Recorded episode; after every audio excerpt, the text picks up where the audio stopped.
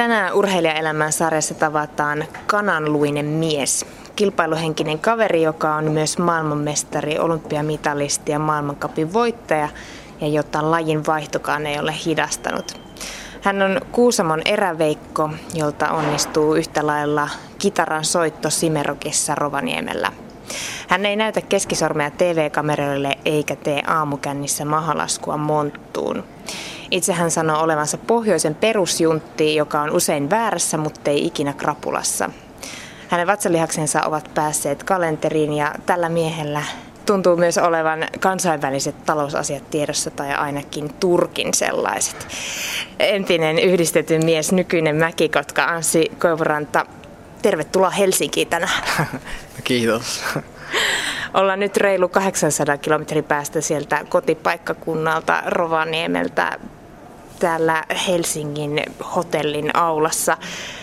Kausi on ohi, onko sulla nyt lomaa? No nyt on sitten se lomailun aika, että kyllä tätä taas on muutaman kuukauden ehtinyt odotella, että tämä on aina, aina yhtä odotettu homma ja yhtä nopeasti se aina menee ohikin, että, että ei, tämä ei hirveän kauaa valitettavasti kestä, tai onneksi kestä. Kummin sen nyt ottaa.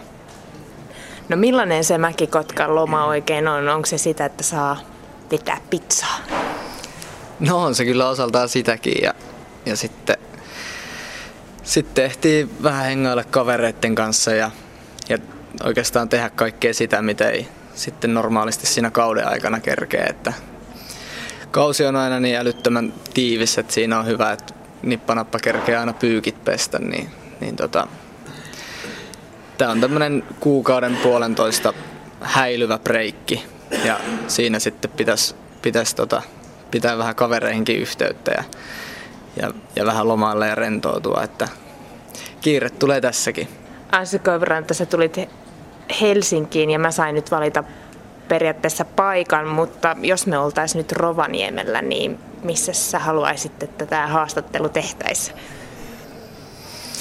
Jaa, no tota, no kyllä mä veikkaan, että jos, jos sieltä nyt haluaisi tähän aikaan päivästä jonkun rauhallisen mestan löytää, josta saisi hyvää kahvia, niin, niin tota, se olisi varmaan semmoinen kahvilaravintola kuin kauppayhtiö, josta myös saa aivan äärimmäisen hyvää sushia, niin siinä olisi voinut sitten yhdistää semmoisen lounaan sitten siihen kahvittelun jatkoksi. No jätetään vielä tuo Rovaniemikin sivu ja mennään Kuusamoon. Sukset sulla on kuulemma ollut pienestä pitäen jalassa ja mäkisuksillakin hyppäsit ensimmäistä kertaa kuusivuotiaana. Kuinka paljon loppupeleissä Kuusamon pojalla oli vaihtoehtoja edes valita urheilulajia? Kuinka helppo se oli päätyä suksille? No varmaan aika helppo päätyä suksille, että siellä kyllä sitä lunta ainakin riittää, mutta tota, kyllä mulla oli aika lailla semmoinen lapsuus, että muistelisin, että ei, ei hirveästi kaveripiirissä löytynyt muita hyppääjiä ja oli vähän niin kuin yksin sitten siellä lajini kanssa ja kaikki, kaikki muut samanikäiset kaverit, lähinnä niin kuin luokkakavereista nyt jos puhun, niin pelas jotain lätkää tai, tai salibändiä, että, että sitten meikä oli vähän niin kuin niiden piirien ulkopuolella ja sitten aina aina välillä, välillä mua sitten pikkusen dissattiinkin tuosta lajihommasta, mutta, mutta mä tykkäsin siitä ja mä tein sitä, mitä tykkäsin. No millainen se sun ensimmäinen hyppykokemus on ollut? Jostain luin, että sä olit murtanut kätes. No joo, no se ei nyt ei ole ihan ensimmäinen kyllä, että, että siinä vaiheessa oltiin jo vähän aikaa hypelty, että ensimmäistä hyppyä en kyllä edes muista, että mä oon varmaan ehkä, ehkä ollut niin nuori tai, tai sitten niin äärimmäisen paniikissa, että mä, mä en muista sitä. Mutta, mutta kyllä se on kuitenkin ollut tosi, tosi varhaisessa vaiheessa, että mulla on kymmenen vuotta vanhempi broidi.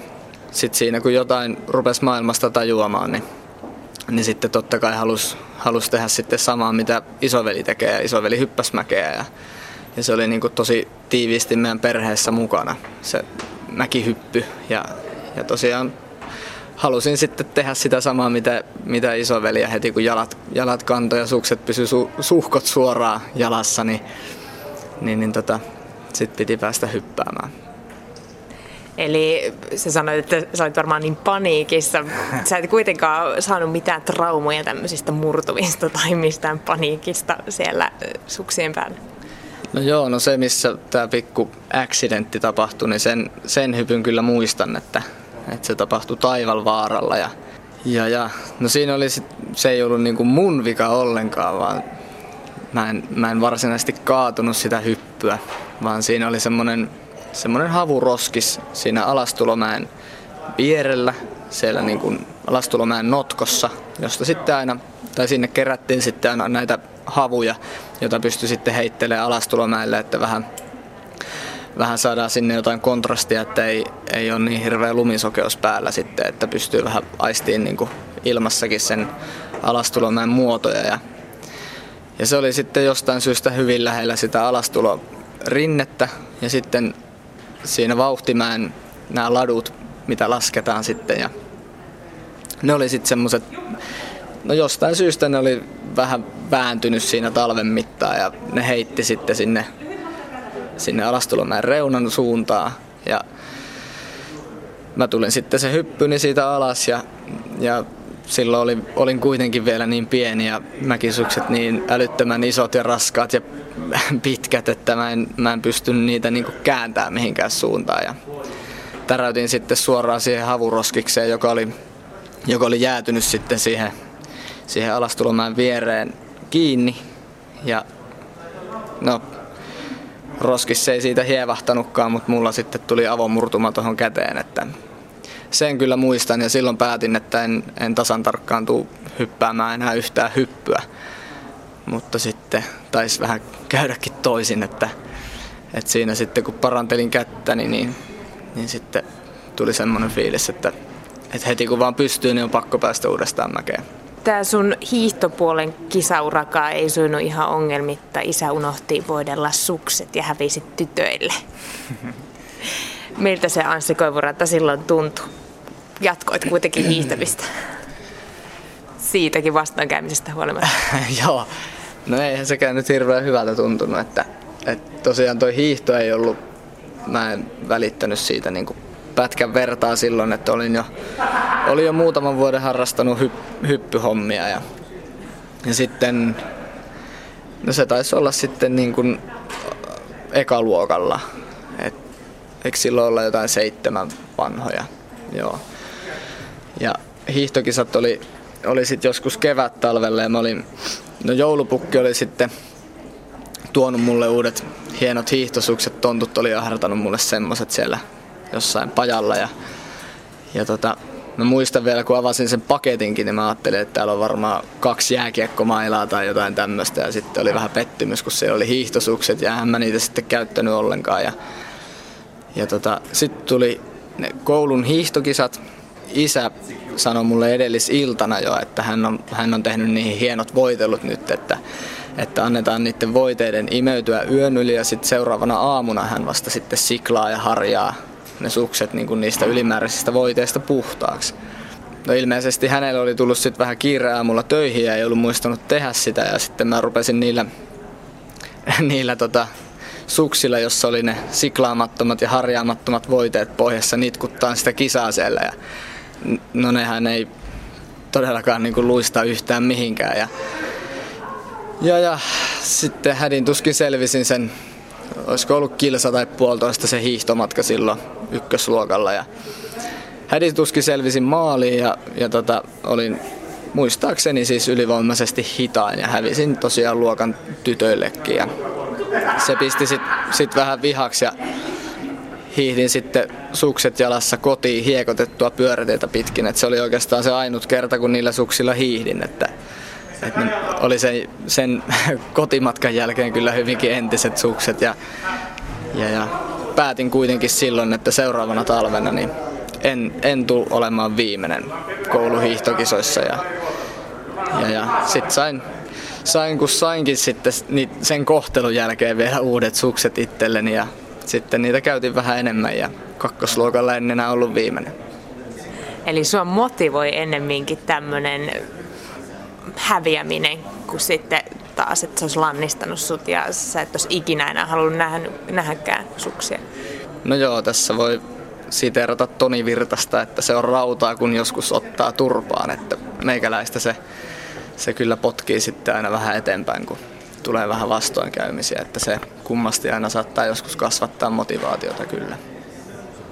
No sä halusit pienenä myös lentäjäksi. Miksi urheilu kuitenkin vei sen lentäjäpojan haaveen? Jaa, no toi onkin sitten kyllä hyvä kysymys. Ähm, no urheilusta on jostain, jossain vaiheessa sitten tullut jotenkin niin hirveän tärkeä homma itselle, että, että siitä ei ole, ole niin kuin oikein luopunut missään vaiheessa, vaan päinvastoin, että siitä on koko ajan tehnyt enemmän ja enemmän. Ja, ja sitten myöskin niin kuin tavoitteet ja niiden toteuttamiseen, että ne saa tavoitteet toteen, niin vaatimustaso on sitten noussut koko ajan ja se on vienyt enemmän ja enemmän aikaa. Että se on myöskin vienyt sitten oikeastaan multa hirveästi aikaa tuolta opiskelupuolelta, että mä en, mä en oikein niin kuin osaa millään tehdä silleen, että mä jotkuhan sanoo, että niin kuin opiskelu on hyvää vastapainoa urheilulle, mutta, mutta mulle se ei nyt valitettavasti ole toiminut, että mä en ole oikein, oikein hirveästi kunnostautunut koulun penkillä, että mä oon sitten vaan tehnyt tätä urheiluhommaa ja ilmeisesti tuohon lentäjähommaankin pitäisi jonkun verran käydä kouluja ennen kuin sinne lentokoneen tai termospullon puikkoihin pääsee. No tosiaan kuuluit jo 17-vuotiaana Suomen yhdistetyn AMA-joukkueeseen. Silloin kun sä huomasit, että hei, mä teenkin tätä ihan tosissaan vai miss, milloin se tajuaminen tapahtui? No itse asiassa tehdään tuohon heti pieni korjaus, että taisi olla 15, kun mä nousin maajoukkueeseen. Ja, ja pff, olisiko ollut jo, en, en, en osannut sanoa, että minkä ikäinen olin, kun olin ensimmäistä kertaa jo, jo sitten tota maailmankapissa podiumillakin, mutta, mutta kuitenkin se oli, se oli niin kuin yksi, yksi semmoinen just, että, että mitä sanoin tuossa aiemmin, että kun kaikki kaverit pelas lätkää tai, tai salibändiä olivat joukkuelajeissa ja sitten Kuusamo oli hirveän pieni paikka, niin, niin tota, meikäläistä sitten vähän dissattiin sitä mun lajista ja mä olin koko ajan vähän semmoinen niin ulkopuolinen kaikista kaveripiireistä ja tolleen, että muutamia hyviä kavereita oli, mutta sitten sitten niin kuin yleisesti niin vähän, vähän niin kuin isojen porukkojen ulkopuolella. Sitten jossain vaiheessa tuli semmoinen fiilis sit siitä, että mä haluan olla tässä hyvä ja mä haluan vähän niin kuin näyttääkin sitten muille, että, että mä, mä voin tehdä tästä lajista itselleni hetkeksi ainakin ammatin. No, en mä tiedä, osittain varmaan sitten semmoinen niin näyttämisen halu niille muille, että kun te opiskelette ja joudutte jossain vaiheessa lopettaa lajiin ja teistä ei tule siinä lajissa oikeasti mitään, mutta sitten minusta tulee. ja tämmöinen niinku, ne on näitä nuoren, nuoren teini-ikäisen ajatteluja tai ajattelumalleja, mutta tota, se kuitenkin mua puski niinku läpi sen, sen semmoisen kriittisen murrosikävaiheen, jossa, jossa moni sitten päätyy lopettamaan rakkaan lajinsa parissa, että mua niin kuin puski tommonen ajatus eteenpäin. Kävikö sulla se koskaan kuitenkaan se toinen puoli, se lopettaminen mielessä? Pitäisikö sittenkin vaihtaa sukset siihen lätkämailaan tai salibändimailaan? No joo, siis kävihän nyt lopettaminen mielessä, mutta mut tässäkin oli varmaan vähän just se sama, että kun ottaa vähän turpaa muualta, niin sitten se vaan niinku sytyttää entistä enemmän taistelee vastaan, että et en, en ole kyllä kuitenkaan tähänkään päivään mennessä päivääkään katunut, että, että olen, olen jatkanut hyvinkin paljon rakastamassani lajissa että, tai ylipäätään urheilussa, että, että niin, niin paljon hienoja juttuja on, on tullut tässä jo nyt tähän mennessä koettua ja, ja varmasti niin kuin myöskin, myöskin on tullut tosi paljon kasvettua ihmisenä sitten tämän niin kuin urheilun myötä. En sano sitä, etteikö olisi muutenkaan, tai että jos olisi vaikka lopettanut, mutta, mutta tota, niin, niin paljon hienoja juttuja on tullut vastaan, että, että en, en kyllä vaihtaisi päivääkään pois. No mitkä ne on semmoiset jutut, mitä sä et olisi saanut sun elämääsi, jos sä olisit lopettanut urheilun? Mitkä on nimenomaan niitä urheilun tuomia juttuja? Oi, nyt onkin, nyt onkin paha, kun tätä ei ole hirveästi vielä tullut mietittyä, kun tämä on vielä tavallaan niin kuin sama, sama putki päällä, että mä edelleen koen tavallaan olevani se 15-vuotias Anssi, että tuntuu, että, että nyt kun miettii, että mä oon, mitäs mä nyt oon, 26 tulee kohta täyteen, että, että tässä niin kuin tämä 10-11 vuotta on mennyt niin kuin ihan, ihan niin kuin samalla, tavallaan niin kuin samalla fiiliksellä koko ajan. Ja, ja se, no en mä tiedä, kyllä siinä varmaan jonkunlainen niin kuin, aika varhainen itsenäistyminenkin on, on varmasti tullut, että, että lähtee 15-vuotiaana kiertämään maailmaa ja joutuu sitten ottaa no, jossakin määrin vastuuta sitten it, itsestään ja omista tekemisistä ja siitä, että hommat hoituu, mutta, mutta kyllähän meillä nyt aika, aika helppo on tuolla reissussa kuitenkin olla, että kaikki on aika lailla järjestetty, että itselle ei tarvitse laittaa ruokaakaan, että aina menee sitten siihen hotellin ruokalaan syömään sen, mitä tarjolla on, mutta, mutta tosiaan niin en mä tiedä oikein, en, siis mä en osaisi sanoa, että, että mistä mä olisin saanut semmoisia semmoisia fiiliksiä mistään muualta, mitä mä oon niinku tämän urheilun kautta saanut. Et ne on, ne on niinku ehkä se tavallaan se hienoin juttu. Varmasti siinä on olemassa paljon syvempikin merkitys, jonka sit varmasti tajuaa vähän, vähän myöhemmin. Mutta kuitenkin ne fiilikset on niin hyvässä kuin pahassa, niin ne on, ne on niin vahvoja, että en mä oikein tiedä, että mistä muualta niitä pystyisi samalla tavalla kaivamaan. Että se kai se on niin kuin monelle, monelle urheilijalle tai urheilun jo lopettaneelle ihmiselle se haastavin homma, että mistä saa niitä samoja, samoja onnistumisen ja, ja myöskin epäonnistumisen fiiliksiä. Että se on, se on niin semmoista vuoristorataa tämä urheilijan elämä niin kuin fiilispuolella, että sitä, sitä ei varmaan niin kuin ihan, ihan helposti löydä tavallaan täytettä siihen aukkoon, sit, mikä urheiluura jättää. Niin, mikä saa adrenaliinin enää sen jälkeen nousemaan? Niin, en tiedä. Varmaan joutuu hyppäämään jotain benchihyppyä ilman köyttä, että saa, saa tarpeeksi adrenaliinia. No Suomessa oli kovia yhdistetty nimiä silloin, kun sä olit nuori Rovaniemen mies Hannu Manninen muun muassa. Millaisia paineita se toi, että Suomella oli jo menestystä lajissa, missä sä etenit, vai oliko, oliko se ennemminkin hyvä asia? No ei se kyllä mitään paineita ainakaan tuonut, että ihan pelkästään päinvastoin se oli niin kuin tosi, tosi hyvä juttu ja sitä jotenkin piti niin kuin itsestäänselvyytenä silloin, että, että kun nousi maajoukkue ja sä pääsit treenaamaan näiden jätkien kanssa, että nythän mä teen näitä samoja juttuja, mitä nääkin tekee.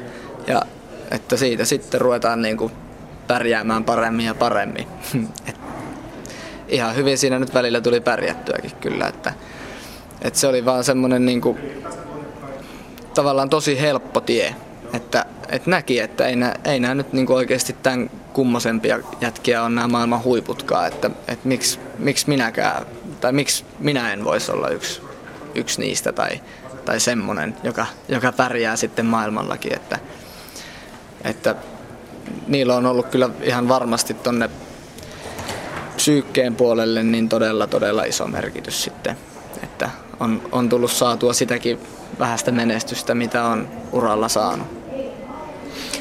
Tosiaan hieno kausi oli ainakin tuo 2008-2009. Silloin saavutit ensimmäisen maailmankapin voiton Kuusamossa ja samalla kaudella otit ensimmäisen maailmankapin kokonaisvoiton ja mäkihypyn suurmäen Suomen mestaruuden. Millaista se elämä, urheilijaelämä oli silloin Assi Koivuranta? Treeniä suolla ähkimistä, niin kuin Mika Myllylä vai mitä se oli? No joo, no oli se nyt varmaan vähän sitäkin silloin aina, aina kesäisin, että, että urheilijahan tehdään kesällä ja menestyjä syksyllä ja voittaja sitten vielä alkutalvesta, että semmoinen oli aina se meikäläisen motto, että, että kyllähän se niinku muutama hikipisaran tietysti aina vaatii silloin, silloin kesällä ja silloin kun, silloin kun pitää treenata, mutta sitten en mä tiedä, sit, ei, eikä siinä kauden aikana oikeastaan, se on niin älyttömän hektistä aikaa, että, et siinä ei kyllä hirveästi niin kuin ehdi, ehdi ajatella mitään, että sitä vaan niin kuin tekee. Että reissu lähtee keskiviikkona tai torstaina ja reissusta tulee pois sunnuntaina tai, tai maanantaina ja siinä ehtii olla sitten pari päivää kotona ja, ja sitten sama, sama rumpa toistuu, että ei, se on vaan semmoista pyörimistä paikasta toiseen, että ei, siinä ei ehdi niin ajatella mitään, mutta, mutta tota, kyllähän se älyttömän kovaa duunia vaatii silloin, silloin, kun sitä duunia pitää tehdä, että sitten talvella vaan korjataan, ne, tai korjataan se sato niin sanotusti, että silloin, silloin aina näkee, että mitä on kesällä tehnyt. No ehtiikö siinä nauttia ja ilota tai nauraa tuossa treenaamisen aikana? No siinäkin on ihan sama kyllä kuin kisoissa, että, että jos menee huonosti, niin sitten fiilikset on niin kuin todella huonot ja kun menee hyvin, niin fiilikset on todella hyvät sen hetken aikaa. Sitten aina, aina kisatkin pitää nollata tosi nopeasti, ihan sama miten ne on mennyt. Ja kyllä myöskin treeneissä on, sit, on, on niitä päiviä, että on, niin kuin herää todella hyvällä fiiliksellä ja lähtee tekemään päivän treenejä tosi hyvällä fiiliksellä ja kaikki tuntuu hyvältä ja kaikki toimii. Ja niitäkin päiviä on todella paljon kyllä sitten, että, tai ainakin niitä muistaa olevan todella paljon, että, että ei kiinnosta pätkän vertaa ja kaikki menee pieleen ja mikään ei onnistu, mutta, mutta silloin, silloin sitten kysytään vähän sitä omaa tahtoa, että, että pystyy myöskin taistelemaan sen hyvän treenin aikaiseksi ja sen kuitenkin siihen, siihen kun lähtee tekemään, niin hakee sen hyvän fiiliksen, että, että ei, ei se niinku todellakaan mikään helppo homma ole, että, että niitä treenipäiviä on, on niin paljon kuitenkin sitten treenikaudella, että, että millään kaikki ei voi olla kyllä niitä, että aurinko paistaa ja kelit on, tai kaikin puolin olosuhteet on loistavat ja fiilis on loistava, että kyllä siellä on niitä sadepäiviä kaikin puolin. No missä on tapahtunut se kaikista ikimuistoisin muisto? Onko se ollut urheilun parissa aurinkoisella kelillä vai, vai jossain ihan muualla? Uh, no kyllä mä, no niitä on kyllä niinku tulee mieleen nyt, niinku rupeaa ropisemaan roppakaupalla noita, noita kaikkia muistoja mieleen, mutta, mutta kyllä niinku yksikin, yksikin muisto nyt on semmoinen just, mikä, mikä ei ole niin mieluisa, niin on, on sellainen yhdeltä leiriltä, ollaan, ollaan Kilpisjärvellä ja ollaan menossa haltille hiihtämällä ja, ja tota, on niin älytön sumu, ettei oikeasti näe kuin joku varmaan ihan muutaman kymmenen metriä eteensä ja, ja, ja hanki pettää ja sukset ei luista ja muutenkin fiilis on sitten kaikin puolin aika paska, jos suomeksi sanotaan. Ja sitten on taas näitä, näitä hetkiä, että kun auringonpaisteessa ripustetaan olympiamitalikaulaan, niin se on sitten vähän sitä toista ääripäätä, että on niitä niin kuin hirveästi ja kaik, sitten myöskin kaikkea siltä väliltä. Että se on niin kuin sen oikeastaan se siihen kiteytettynä se urheilun suole ja sokeri samassa paketissa, että siinä on niin, niin paljon kaikkea. Sitten jossain vaiheessa kunto petti, ylikunto-oireet paljastuu mykoplasmaa aiheuttamiksi.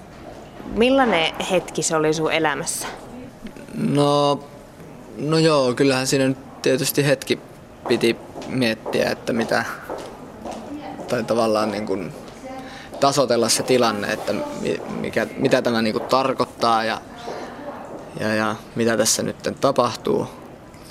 Mutta, mutta kuitenkin sen myötä sitten tuli, tuli meikäläisen kohdalle lajin vaihto. Ja se on, se on sitten taas semmoinen, että, että en, en tiedä olisiko ollut pokkaa muuten tehdä lajin vaihtoa, mutta, mutta siis pitkään on ollut, ollut semmoinen fiilis jo, että, että haluaisi kokeilla sitten siipiä pelkästään mäkihyppääjänä ja, ja tota, no se on ollut se polten niin kova jo jonkun aikaa, että haluaisi haluais hypätä lentomäestä ja haluaisi olla mäkiviikolla mukana ja, ja voittaa mäkiviikko ja kaikkea tämmöistä, että, että tuntui niin kuin, että, että ehkä se motivaatio enää siihen yhdistetty ei, ei ehkä olekaan niin kova, että alkaa olla niin kuin ajatukset jo jossain muualla. Ja toi nyt sitten sattui niinku semmoiseen saumaan toi sairastelu, että, että se helpotti sit sitä päätöstä vaihtaa lajia. Tavallaan siitä nyt on sitten edelleenkin itsestäni ylpeä, että on sen tehnyt ja, ja sitten, että ei, ei tule vanhana tai joskus vanhuksena sitten kiikkustuolissa harmiteltua sitä, että, että entä jos, että mihin musta olisi ollut. Että se jossittelu on semmoinen, mitä, mikä mua ärsyttää ihan suunnattomasti, että, että nyt tulee katsottua tämäkin kortti ja sillä siisti. No se kortti tarkoitti ainakin sitä, että piti vähän laihduttaa. Tupakalla et kokeilu, mutta auttako se kahvin lipittäminen? No joo, opettelin vähän juomaan enemmän mustaa kahvia, että sillä sai vähän nesteitä ainakin pois kropasta. Että muutama, ei nyt hirveätä laihuttamista siinä edes tarvinnut, että ihan vaan muutama kilo pois. Ja sitten oli ihan niin kuin mäkihyppäjä kuosissa. Laji vaihtui ja ensimmäiset pisteet sait silloin 2010 tuolta mäestä mutta sitten taas mykoplasma iski 2013-2014 kaudella syksyllä. Oliko se, tuntuko se hirveältä rappiolta vai minkälainen olo silloin oli Anssi Koivuranta? Kirositko se koko bakteeri? No, no siinä oli vähän muutenkin jo hankaluuksia ollut silloin, silloin siinä aiemmin kesällä, että et tota, se nyt vaan tuntui siltä, että no otetaan nyt tähän samaan konkurssiin nämä kaikki muutkin, että mitä nyt on tulossa. Et siitä kyllä sitten varmaan osittain sen, sen takia niin meni sitten toi alkukausi aika heikosti, mutta mut sitten kyllä se niinku ihan hyväksi kääntyi kuitenkin kevättä kohti, että noin nyt on tommoset noin sairastelut, että kun ei niille niinku hirveästi oikein mitään voi, niin se on vaan turhaa energian tuhlausta, jos, jos niitä rupeaa hirveästi siinä päivittelemään? No se jatkaminen kannatti ja se sairaus oli mikä oli. Sitten tuli Innsbruckin kisat ja teit siellä urheiluhistoriaa. Ensimmäinen yhdistettyn ja mäkihypyn maailmankapin osakilpailun voittanut kilpailija. Millaiset tuuletukset oli silloin? No eiköhän ne mennyt ihan tolleen peruskaavan mukaan, että kättä pystöä ja sitä rataa, mutta, mutta fiilikset oli kyllä ihan, ihan hyvät, että, että toi oli yksi, yksi niitä juttuja, mitä, mitä halusinkin itseltäni, että, että ottaa selvää, että kuinka hyvä mä voin olla myös mäkihypyssä ja, ja, ja onko, onko mahdollista tehdä tämmöistä, että voittaa molemmissa lajeissa. Että se oli niin kuin yksi mun semmoinen hiljainen tavoite.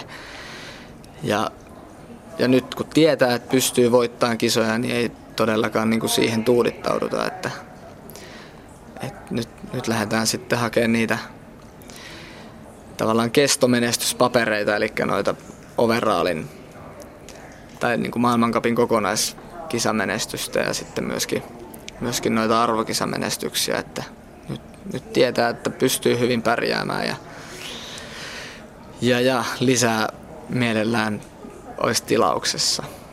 Nälkä kasvaa syödessä, se on hyvä asia. Elämä ei ole mitään, jos siinä ei ole jännitystä ja jännitys tekee elämästä mielenkiintoisen, näin sanoi Anssi Koivuranta. Onko se tuhatkuutioinen Kawasaki jo myyty?